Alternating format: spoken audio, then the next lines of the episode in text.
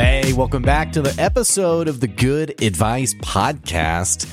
Welcome to the show today. We are looking to talk about some business advice today, some entrepreneurial advice, and whether you are just starting out or you are a long term business owner, I can promise you you're going to get good advice today. No fluff, just good advice. We're going to be talking a little bit of leadership today, a little bit of a headline that uh, I guess figuratively came across my desk earlier this week and it's something pretty interesting. Well, it's it's actually not so much leadership as it is really not treating your customers horribly.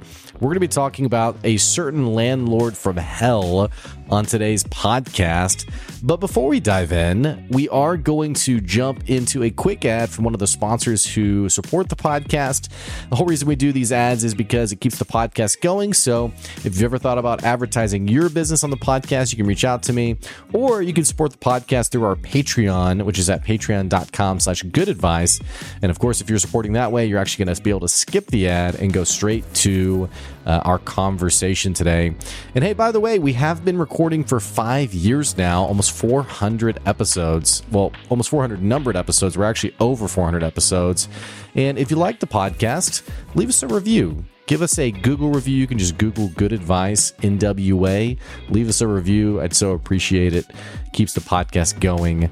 Other than that, here's a quick ad. We'll be right back to talk about this crazy landlord that you might have heard about. We talk to all sorts of business owners on the podcast, and one of the most common trends is business owners who just, for whatever reason, didn't fit in the corporate environment. A lot of entrepreneurs are seeking something, they're seeking an answer, and they're trying to figure out the simple question of how do I fit in the world? And more importantly, is there a way to make a living that doesn't involve the traditional nine to five job? One of the biggest pieces of advice that I give to entrepreneurs is hey, you got to learn about who you are, what drives you, your motivation. That's why I want to tell you about this book, Your Turning Point 33 Questions for Transformation. I love the impact I've been able to make through good advice in the Good Advice podcast, but that would not have been doable without taking an honest assessment of who I was today and who I wanted to be tomorrow. Go to the website, the33questions.com, and get yourself a copy of Your Turning Point by Stephen J. Blank. And let's continue on this road for transformation together. Again, the website is the33questions.com, where you can buy your book today.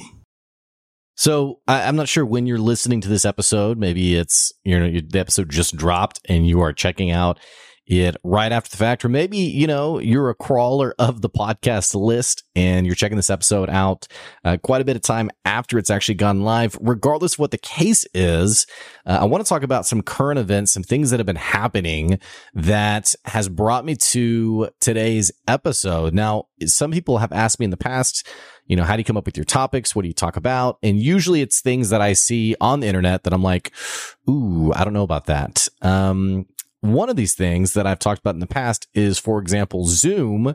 Zoom, there was a headline about Zoom having their entire team come back to work, or rather, excuse me, come back to the office. They were already working. And I thought this was pretty interesting considering Zoom literally built its brand basically overnight by uh, being the go to software for companies that had to be remote. And here is now that company saying it's not working. It's not an effective solution. You got to be in the office. Uh, I can't think of a worse thing for a company to have to say uh, publicly. And if I am a Zoom salesperson, I'm probably sweating. So these different headlines, I, I, I come across these different headlines that I think are pretty interesting. But I want to talk about one that that popped up this week I'm recording this episode. The reason I mentioned the date being important, which I typically don't do, is because we are about a week in, uh, maybe about 10 days into this Israeli, uh, Israel Palestine conflict, uh, with Hamas. Um, this terrorist organization that uh, attacked Israel, and now there's been a back and forth. Uh, I'm not going to get into any of the politics of it, by the way. Um, which uh, all I will say about it is I think it's very interesting how deeply complicated uh, all of this is. And yet it's so funny to me. The world, I don't know if this is the first time that we've experienced something like this in the TikTok age. I say that in the sense of like we are living in a hyper social medialized world right now. And I think it's fascinating seeing people who are doing these videos on uh, honestly like here's here's what's really happening. Here's the history. And and it's and it's by the way this isn't to like begrudge anyone from wanting to offer an opinion or offer a worldview. I just think it, this is so us the world we live in that in a world that is dictated by our camera phone by the camera on our phone why wouldn't i have a take? Why wouldn't i have something to say um, and you know what? Maybe I'm just maybe I'm just too. Um, I don't know. I feel like I feel like if someone was to ask me like, "Hey, what's what's your take on the Israel Hamas situation?" I would be like, "Who the heck do you think I am?" Like, I I don't have any take. I have no clue what's going on. I'm clue. I am a 30 something year old who has no idea, who's never really looked into any of this stuff. So of course I have no idea. Now, someone who's been like an expert offering their opinion, I'm fine with that. But I just think it's interesting. I think it's kind of funny people just jumping in with their take. Um, all that to say, we're not talking about that today. I want, I do want to talk about um, the first day one of that conflict. As you may know, there was a festival, like a um, concert series. I, I, think they actually described it as a musical music festival that had hundreds of people at it, and Hamas uh, attacked it killed a bunch of people, um, took uh, a bunch of people hostage as well. Well, of one of the Israeli women who was taken hostage, she was then unable to pay her rent. Why was she unable to pay her rent? Because she was being held hostage by a terrorist organization. So let's just pause the podcast conversation for a second here and ask yourself if you were in the shoes of this landlord, and let's just go ahead and take away the conversation point of the quality of tenant that this person is, because it ultimately doesn't matter. And the reason it doesn't matter is because um, it, there's a PR piece to this, which we're actually experiencing, and then there's a human side to it.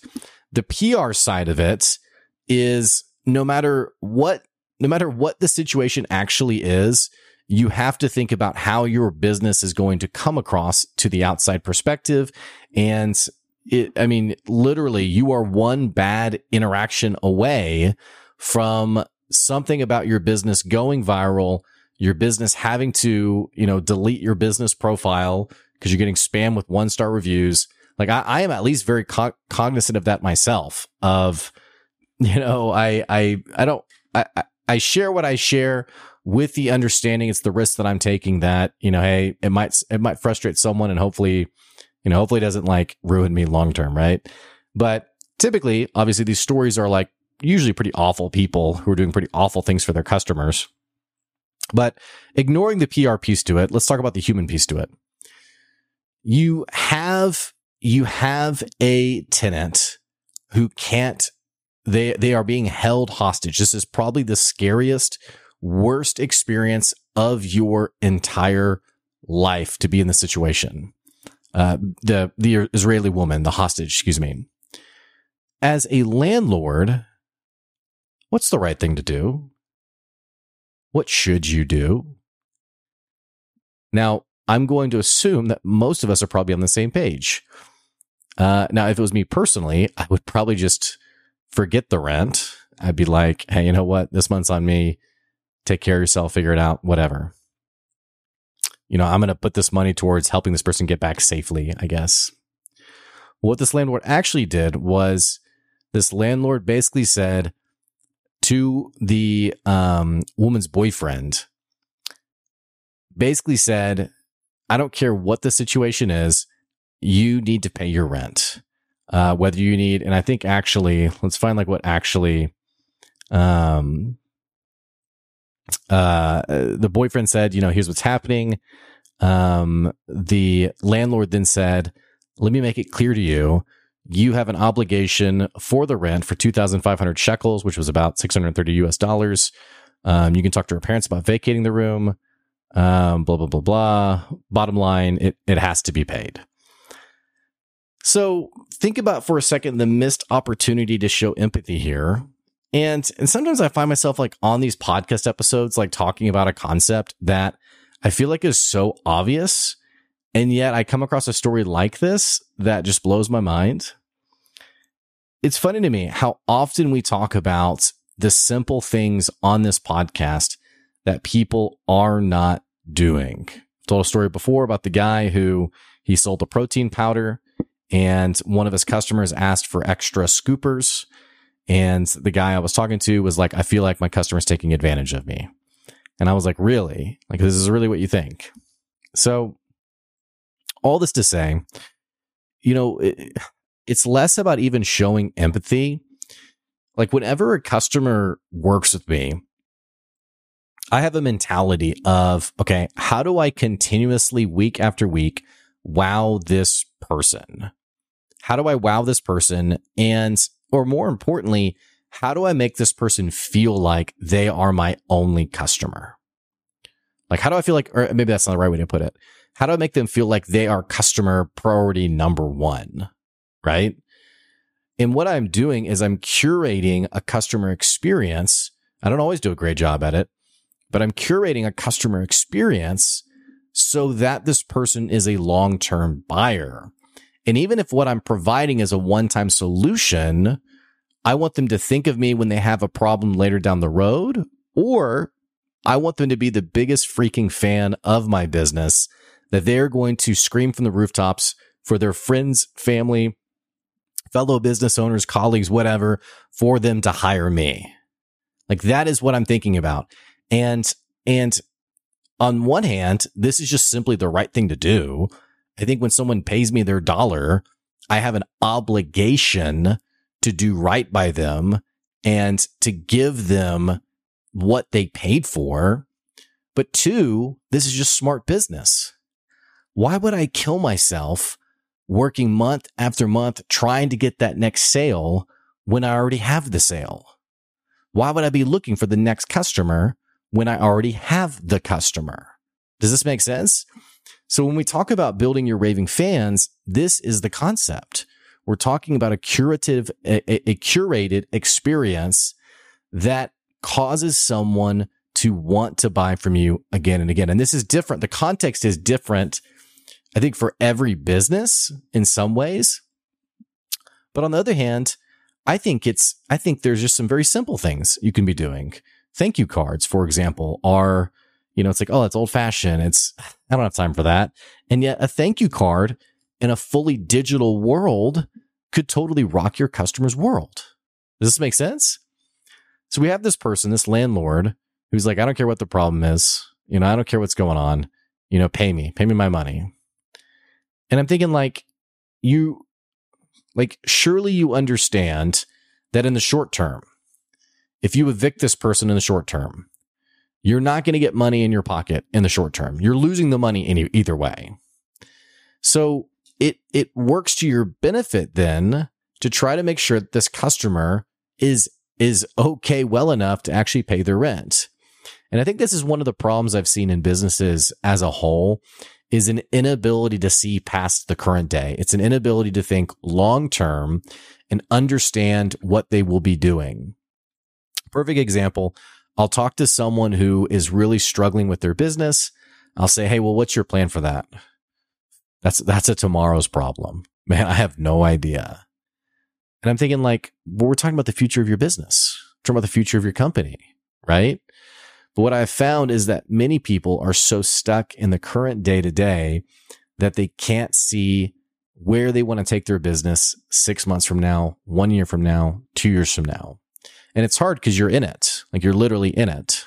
So anyway, uh, this is actually a shorter episode today. Like I, it's one of those episodes where I'm like, I think I've just said everything I wanted to say. You know, I, I read this headline and I was like, Hey, if your customers get kidnapped by terrorists, don't be a douchebag, I guess.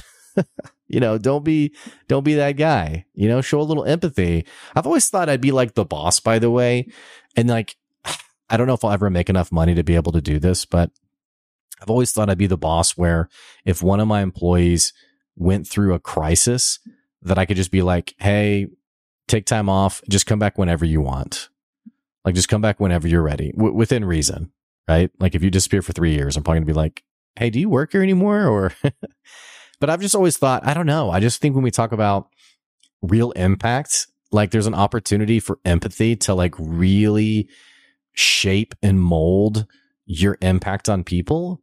And I, I don't know. I've just always thought, man, it'd be awesome to be the boss to be like, hey, yeah, don't worry about it. You're taken care of. You know, go do. And I and by the way, I know there's some local businesses that that's what they've done. As um, I had a friend of mine, uh, Onyx Coffee.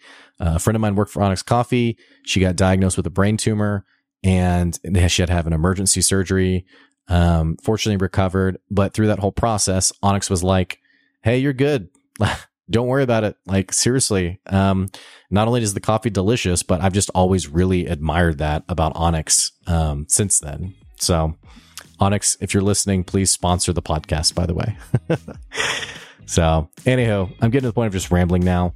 Uh, take care of your people. Take care of your customers. Focus on wowing them. Show some empathy. Um, I guess I'll, I'll end with this. Brian Sexton he has an amazing podcast in his own right. He's an incredible salesperson. He's come on the podcast a multitude of times. I've always loved what he has said. He said it on my podcast. Too many salespeople, they they make the sale and then they develop the relationship enough so that, or excuse me, excuse me I'm saying it backwards. Um, too many salespeople, they nurture the relationship so that they can make the sale. And then when the sale is made, they move on not enough people make the sale and then they curate and they develop and they invest and they continue to pour into their customer. And when you do it that way, it becomes pretty easy to get your next customer. So, uh, all that to say, uh, a shorter episode today. Thank you guys for listening. Thank you for supporting the podcast. Uh, stay tuned. You're going to be seeing uh, our top 10 most downloaded episodes on the show uh, in the next several weeks, which I'm very excited to share. And uh, that's been today's good advice. We'll catch you later. See ya.